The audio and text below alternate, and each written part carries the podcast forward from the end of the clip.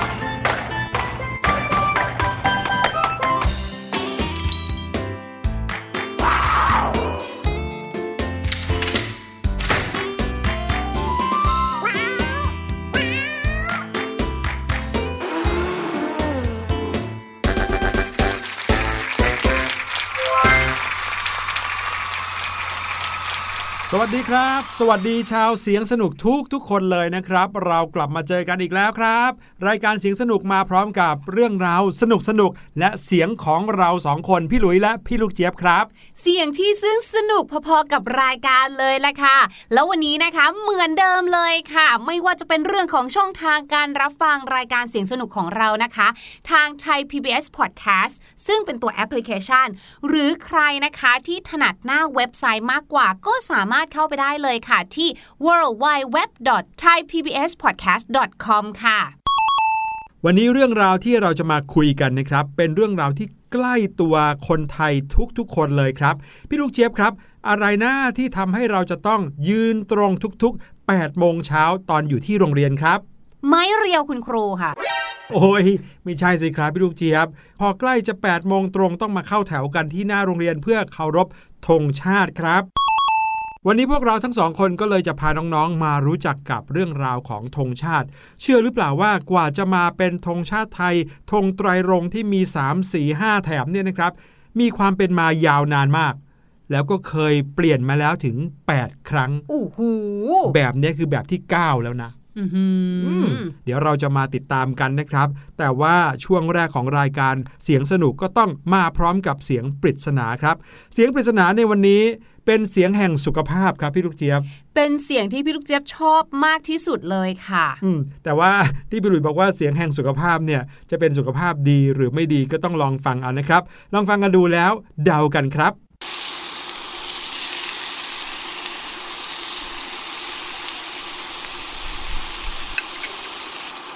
เป็นเสียงที่ถ้ามีกลิ่นมาด้วยเนี่ยนะคะ เรียกว่าฟินกระจายเลยค่ะอืมดังนั้นเนี่ยน่าจะให้คำนิยามว่าเป็นเสียงแห่งความสุขใช่ สุขของจริง ๆ นะ ของบางคนใช่ เสียงแห่งความสุข เพราะว่าต้องสุขด้วย ใช่ เออ แต่ว่าน้องๆเดาออกหรือเปล่าล่ะครับ ว่าเสียงปริศนาที่เปิดให้ฟังวันนี้ เป็นเสียงของอะไร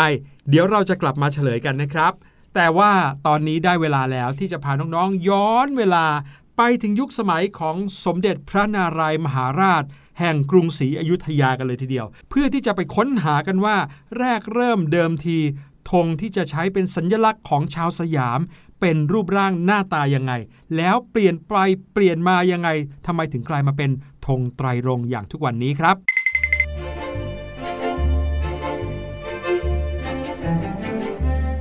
พูดถึงเรื่องของธงเนี่ยนะคะ ไม่ใช่แค่ประเทศไทยเราเท่านั้นที่มี หลายประเทศทุกประเทศเลยเขาก็มีธงเป็นของตัวเองอืมแต่ว่าสิ่งที่น่าสนใจค่ะว่าต้นแรกเริ่มเดิมทีเลยเนี่ย มีธงไปทำไมก่อนอืมมีใช่เพื่อแค่บอกว่าอะไรหรือเปล่า คือเรื่องของเรื่องเนี่ยนะคะ คนสมัยก่อนเนี่ยเขาก็มีการแบบว่าสู้รบทำสงครามกันใช่ไหมทีนี้ค่ะเขาก็เลยคิดว่า เอ๊ะ เวลาที่เราใส่ชุดเกราะแล้วเนี่ยอืมมันก็แยกยากเนาะดูใครยากอยู่ว่าฝ่ายไหนอะไรยังไง บางทีอาจจะทำให้เกิดความเข้าใจผิดจนมาทำร้ายกองทัพทหารฝั่งเดียวกันได้ ใช่ ก็เลยคิดว่าไม่ได้แล้วแหละ เราจะต้องมีธงอืมเพื่อที่จะเป็นสัญลักษณ์ บอกให้รู้ว่า เฮ้ยเนี่ยคือฝั่งเดียวกันนะ แบบเนี้ยค่ะ ดังนั้นนะคะธงเนี่ยในสมัยก่อนแรกเริ่มเดิมทีเลยเนี่ยมีไว้เพื่อเป็นสัญลักษณ์ ในการจัดทัพไปทำสงครามนั่นเองค่ะ อืมพี่หลุยจำได้ครับ ตอนที่พี่หลุยเล่นเกมคอมพิวเตอร์เกี่ยวกับการสร้างกองทัพไปอืมตีเมืองต่างๆเนี่ย เขาก็ใช้วิธีการเลือกสีธงนะอ๋อเหรอว่าทีมของเราคือทีมของเมืองเนี้จะใช้ธงสีอะไรเลือกได้ตามใจชอบเลยใช่นี่เท่ากับเป็นการจำลองยุคสมัยจริง ๆ เลยนะถูกต้องในสมัยก่อนเขายังไม่มีรูปยังไม่มีความหมายอะไรบนธงหรอกแค่ค่ะแบ่งเป็นสีเฉยใช่แล้วค่ะ อย่างนี้คุณไกด์ คุณไกด์ก็มีธงของตัวเองนะๆธงสีเหลือง ถูกต้องบอกว่าอันนี้คือลูกทัวร์กลุ่มเรานะคะ อยู่เออทางนี้ค่ะอะไรแบบนี้นะคะ นั่นแหละในสมัยก่อนเขาก็ใช้ธงเพื่อจัดทัพค่ะ ต่อมาเนี่ยเมื่อมีการเดินเรือค้าขายกันเนาะประเทศต่างๆ บนโลกใบนี้ค่ะ มาถึงทางเรากันบ้างทางแถบเอเชีย แน่นอนค่ะ ชาวตะวันตกเขาก็เดินเรือมาค้าขายกับเราเหมือนกัน ในสมัยกรุงศรีอยุธยาอย่างเนี้ยเป็นต้นนะคะ ซึ่งในสมัยนั้นเนี่ยนะคะเราเนี่ยก็ใช้ธงสีแดงติดเป็นเครื่องหมายว่า นี่เรือลำนี้เนี่ยนะ เป็นเรือบรรทุกสินค้าของสยามเรานะจ๊ะ ใครที่อยากจะมาซื้อของไทยๆของสยามเนี่ย ให้มาแวะที่เรือลำนี้นะคะ มีจดหมายเหตุของชาวต่างประเทศเขาเขียนเอาไว้ด้วยนะว่า ในรัชสมัยสมเด็จพระนารายมหาราช แห่งกรุงศรีอยุธยา ถ้าเทียบหรือว่านับเป็นพุทธศักราชนะคะ ก็จะอยู่ที่พุทธศักราช 2199 ถึงพุทธศักราช 2,200 2231 ค่ะ ในช่วงสมัยนั้นเนี่ยมีเรือฝรั่งเศส แล่นเข้ามาสู่ปากน้ำเจ้าพระยา มาเพื่อเจริญสัมพันธไมตรีแล้วก็ทำการค้า ตามประเพณีของชาวยุโรปเนี่ยเรือรบก็จะต้องมีการยิงสลุดค่ะครับคืออะไรคะพี่หลุยสรุปก็คือลูกปืนใหญ่นั่นแหละครับ เพียงแต่ว่าไม่ได้บรรจุเอาดินประสิวดินปืน เข้าไว้ในนั้นก็ทำให้เวลายิงออกมาแล้ว ไม่ไปโดนอะไรแล้วระเบิดขึ้น เป็นการยิงเพื่อให้มีสัญญาณการยิงออกมามีเสียงดัง เพื่อให้รู้ว่าอ้อมีการยิงเกิดขึ้นตรงนี้นะ ใช่ และเมื่อถึงป้อมวิชัยเยนของชาติสยามเราค่ะ สยามเราก็จะชักธงชาติขึ้นมา รับเรือฝรั่งเศสธงชาติที่ชักขึ้นมาก็จะเป็นธงชาติฮอลันดาอ้าวนะคะทำไมล่ะครับ ตามประวัติศาสตร์ค่ะในสมัยก่อนเนี่ยสยามเราค่ะ ยังไม่มีธงชาติของตัวเองค่ะ ก็เลยจะต้องไปใช้ธงฮอลันดาก่อนนะคะด้วยเหตุนี้เนี่ยเรือฝรั่งเศสเนี่ยก็เลยไม่ยอมสลุดรับธงชาติฮอลันดา เพราะว่าเขาเนี่ยเคยเป็นคู่ศัตรูกันมาก่อนอืมและถือว่าธงนั้นเนี่ยก็ไม่ใช่ธงของสยามด้วยอ่าอืม ประเทศไทยเราก็แบบว่าทำยังไงดีล่ะการค้ากับเขาก็อยากจะทำด้วย ก็เลยแก้ไขเหตุการณ์นี้ค่ะ ด้วยการไปนำธงสีแดงขึ้นมา ชักขึ้น แทนธงชาติฮอลันดาไว้ก่อนนับตั้งแต่นั้นมาค่ะธงแดงก็เลยกลายเป็นธงชาติของสยามอืมตอนนั้นฝรั่งเศสก็เลยยอม เพราะว่าธงที่ชักขึ้นมานั้นไม่ใช่ธงชาติของศัตรูเขา ก็เรียกว่าสมัยสมเด็จพระนารายมหาราชนะครับ ใช้ธงพื้นสีแดงเป็นสีพื้นตลอดเลย มาจนถึงปีพุทธศักราช 2325 ครับ ใช้มานับร้อยปีเหมือนกันนะครับ มาถึงสมัยกรุงธนบุรีและกรุงรัตนโกสินทร์ก็ยังคงใช้ธงสีแดงเกลี้ยงเนี่ยชักเป็นเครื่องหมายประจำเรือค้าขายกับต่างประเทศอยู่ครับธงแดงนี้ใช้ชักขึ้นทั้งในเรือหลวง แล้วก็เรือราษฎรครับ หมายความว่าเรือของกองทัพ หรือว่าเรือของคนทั่วไป ที่มีเรือเป็นของตัวเองเนี่ยก็ใช้ธงสีแดงแบบนี้เหมือนกัน ต่อมาครับถึงสมัยของพระบาทสมเด็จพระพุทธยอดฟ้าจุฬาโลกมหาราช รัชกาลที่ 1 แห่งกรุงรัตนโกสินทร์ครับ พระองค์ทรงพระราชดำริหรือว่าคิดขึ้นมาว่า เรือหลวงกับเรือราษฎรเนี่ยควรจะมีเครื่องหมายให้เห็นแตกต่างกันชัดเจน ก็เลยมีพระบรมราชองการให้นำรูปจักรสีขาวนะครับที่เป็นเครื่องหมายแห่งพระบรมราชจักรีวงศ์ให้ติดไว้กลางธงแดง ใช้สำหรับปักเอาไว้บนเรือหลวง ส่วนเรือค้าขายของราษฎรทั่วไปก็ให้ใช้ธงแดงเกลี้ยงกันอยู่เหมือนเดิมครับในสมัยรัชกาลพระบาทสมเด็จพระพุทธเลิศล่านภาลายหรือรัชกาลที่สองแห่งกรุงรัตนโกสินทร์นะคะ ก็ได้ช้างเผือกสามเชือก ซึ่งตามประเพณีไทยเนี่ยถือว่าเป็นเกียรติยศอย่างยิ่งเลยค่ะ จึงมีพระบรมราชองค์การให้เพิ่มรูปช้างเผือกเข้าไป ในรูปวงจักรสีขาวกลางธงสีแดงสำหรับเรือหลวงด้วย โดยธงเรือสินค้าของราษฎรก็ยังคงใช้ธงแดงอยู่ค่ะ นี่ใช้กัน 3 แบบแล้วนะครับ มีธงที่เป็นพื้นสีแดงนะครับธงเกลี้ยงสีแดง แล้วก็ธงที่มีจักรอยู่ตรงกลางนะครับ ในสมัยรัชกาลที่ 1 ต่อมาก็มีธงที่มีจักรอยู่ตรงกลาง แล้วก็มีช้างอยู่ตรงกลางจักรด้วยเป็นช้างเผือก นะครับนี่คือแบบที่ 3 แล้วที่ใช้กันมาจนถึงปีพุทธศักราช 2394 ครับพอมาถึงรัชกาลของพระบาทสมเด็จพระจอมเกล้าเจ้าอยู่หัวรัชกาลที่4นะครับในยุคนี้มีการทำสนธิสัญญาทางพระราชมัยตรีการค้ากับอังกฤษครับ ในปี 2394 เนี่ยการทำสนธิสัญญาครั้งนี้เป็นที่รู้จักกันทั่วไปว่า ชื่อสนธิสัญญาเบลริงครับน้องๆน่าจะเคยได้ยินชื่อเหมือนกัน หลังจากที่ทำสนธิสัญญาเบลริงแล้วก็ได้มีชาติอื่นๆ เข้ามาขอเจรจาทำสนธิสัญญาทางการค้ากับไทย หรือว่ากับสยามของเรามากขึ้นเยอะเลยนะครับก็เลยมีเรือสินค้าของประเทศต่างๆ ในยุโรป อเมริกา เดินทางเข้ามาค้าขายกับเราเต็มไปหมดเลยครับ นอกจากนั้นก็ยังมีการมาตั้งสถานกงศุลหรือว่าสถานทูตอยู่ในกรุงเทพด้วย โดยการชักธงชาติของตัวเองนั้นขึ้นเป็นให้รู้ว่านี่คือสถานทูตหรือว่ากงศุลของประเทศไหน ระบาทสมเด็จพระจอมเกล้าเจ้าอยู่หัวก็ทรงพระราชดำริอีกครับว่าธงสีแดงที่ราษฎรใช้เป็นธงชาติประจำเรือสินค้านั้นเนี่ยนะเหมือนของธงชาติอื่นพเพราะว่ามีหลายประเทศที่เข้ามาหาไทย หลายประเทศก็ใช้ธงแดงเหมือนกันครับ ก็เลยมีการโปรดเกล้าโปรดกระหม่อมให้ใช้ธงสีแดงที่มีรูปช้างสีขาวอยู่ตรงกลาง เป็นธงสำหรับเรือสินค้าของราษฎรทั่วไป เดิมเนี่ยเป็นสีแดงล้วนเนาะแต่ว่าตอนนี้เพิ่มช้างเผือกลงมาตรงกลางครับ ส่วนธงของเรือหลวงให้เปลี่ยนเป็นธงสีขาบ มีรูปช้างสีขาวอยู่ตรงกลางครับ สีขาบก็คือสีน้ำเงินออกม่วงเนี่ยแหละครับ คือสีที่เราใช้เป็นสีน้ำเงินของธงในปัจจุบันอืมแต่ว่าคราวนี้เป็นธงสีขาบก็คือสีเนี้ยทั้งผืนเลย แล้วก็มีรูปช้างสีขาวตรงกลาง เพื่อที่จะบอกว่านี่คือเรือหลวง ดังนั้นนะครับธงสีแดงที่มีรูปช้างเผือกตรงกลาง จะเป็นเรือของราษฎร แล้วก็ใช้เป็นธงชาติไทยมาจนถึงรัชกาลที่ 6 ครับ ซึ่งในสมัยรัชกาลที่ 6 ค่ะ พระองค์เนี่ยได้ทรงพระราชดำริว่า เมื่อมองธงชาติซึ่งใช้อยู่ในขณะนั้นแต่ไกลเนี่ยนะคะ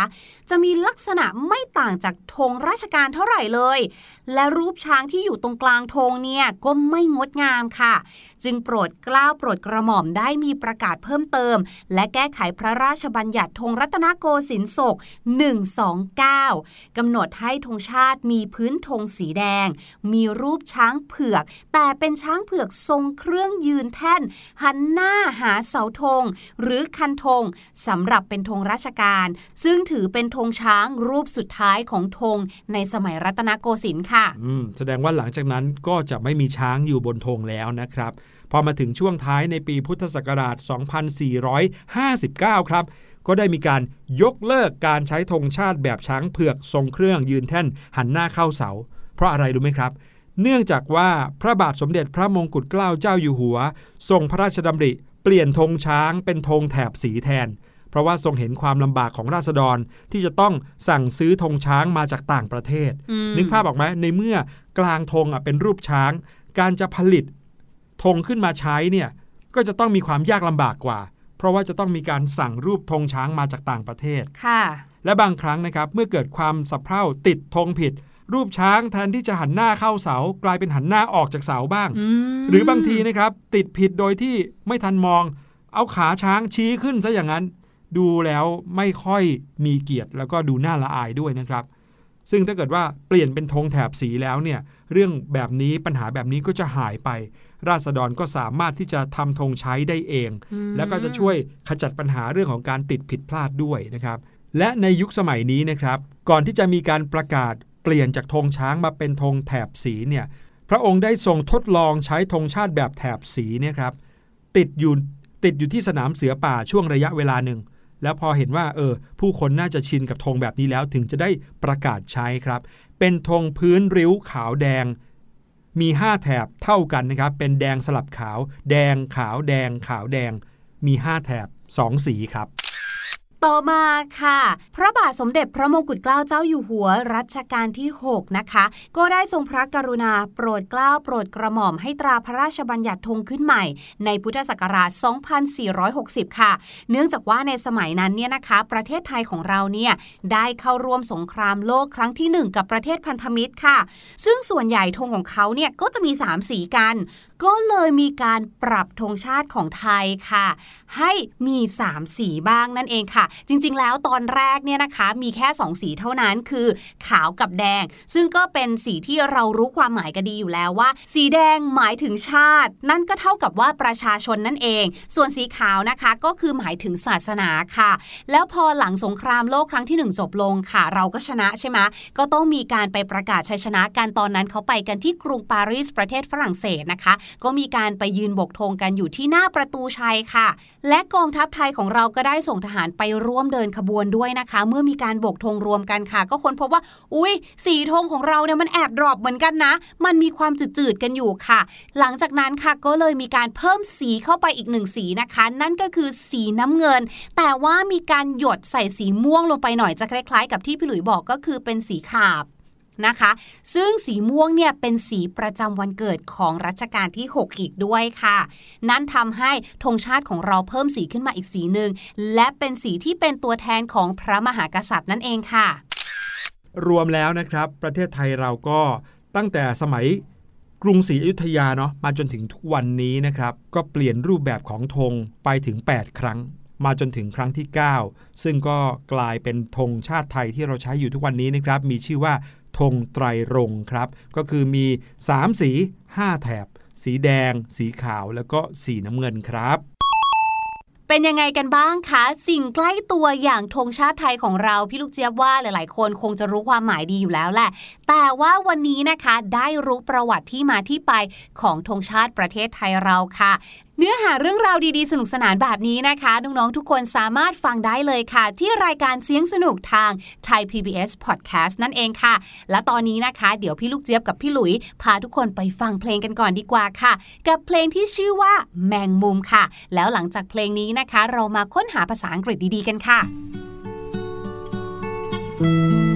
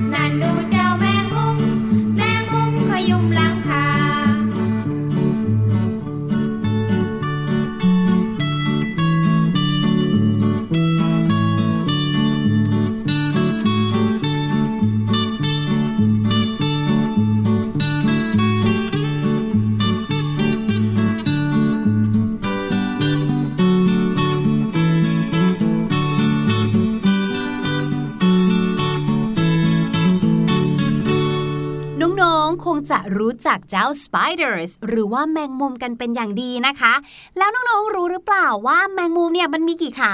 ขึ้นต้นด้วยคำว่าแมงก็ต้องมี 8 ขาสิครับ ถูกต้องค่ะ eight legs นั่นเองนะคะ แล้ววันนี้ค่ะพี่ลูกเจี๊ยบก็เลยอยากจะชวนน้องๆ รวมไปถึงพี่หลุยค่ะ มารู้จักสำนวนภาษาอังกฤษที่มีคำว่า eight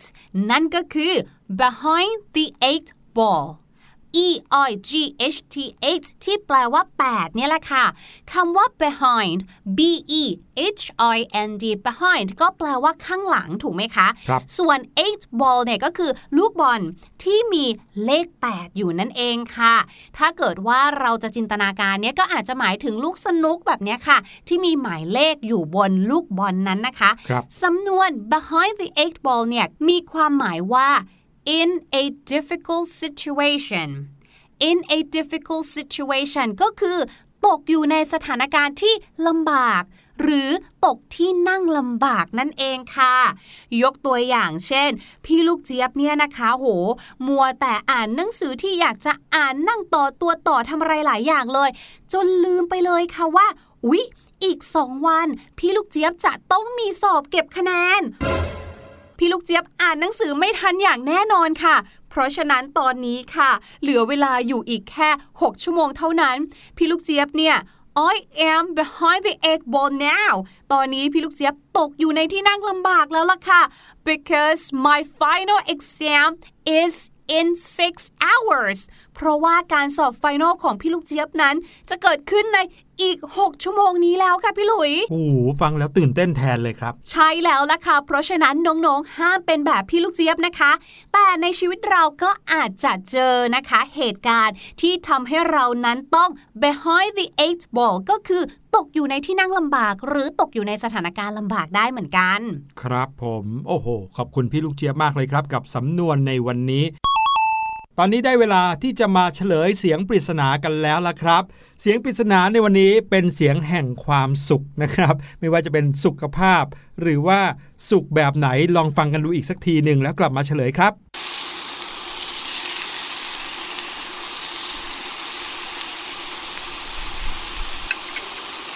เป็นเสียงแห่งความสุขจริง ๆ ใช่ไหมล่ะครับ ใช่ต้องสุกถึงจะกินได้ค่ะ ใช่ครับ นี่คือเสียงของการปิ้งย่างนั่นเองครับ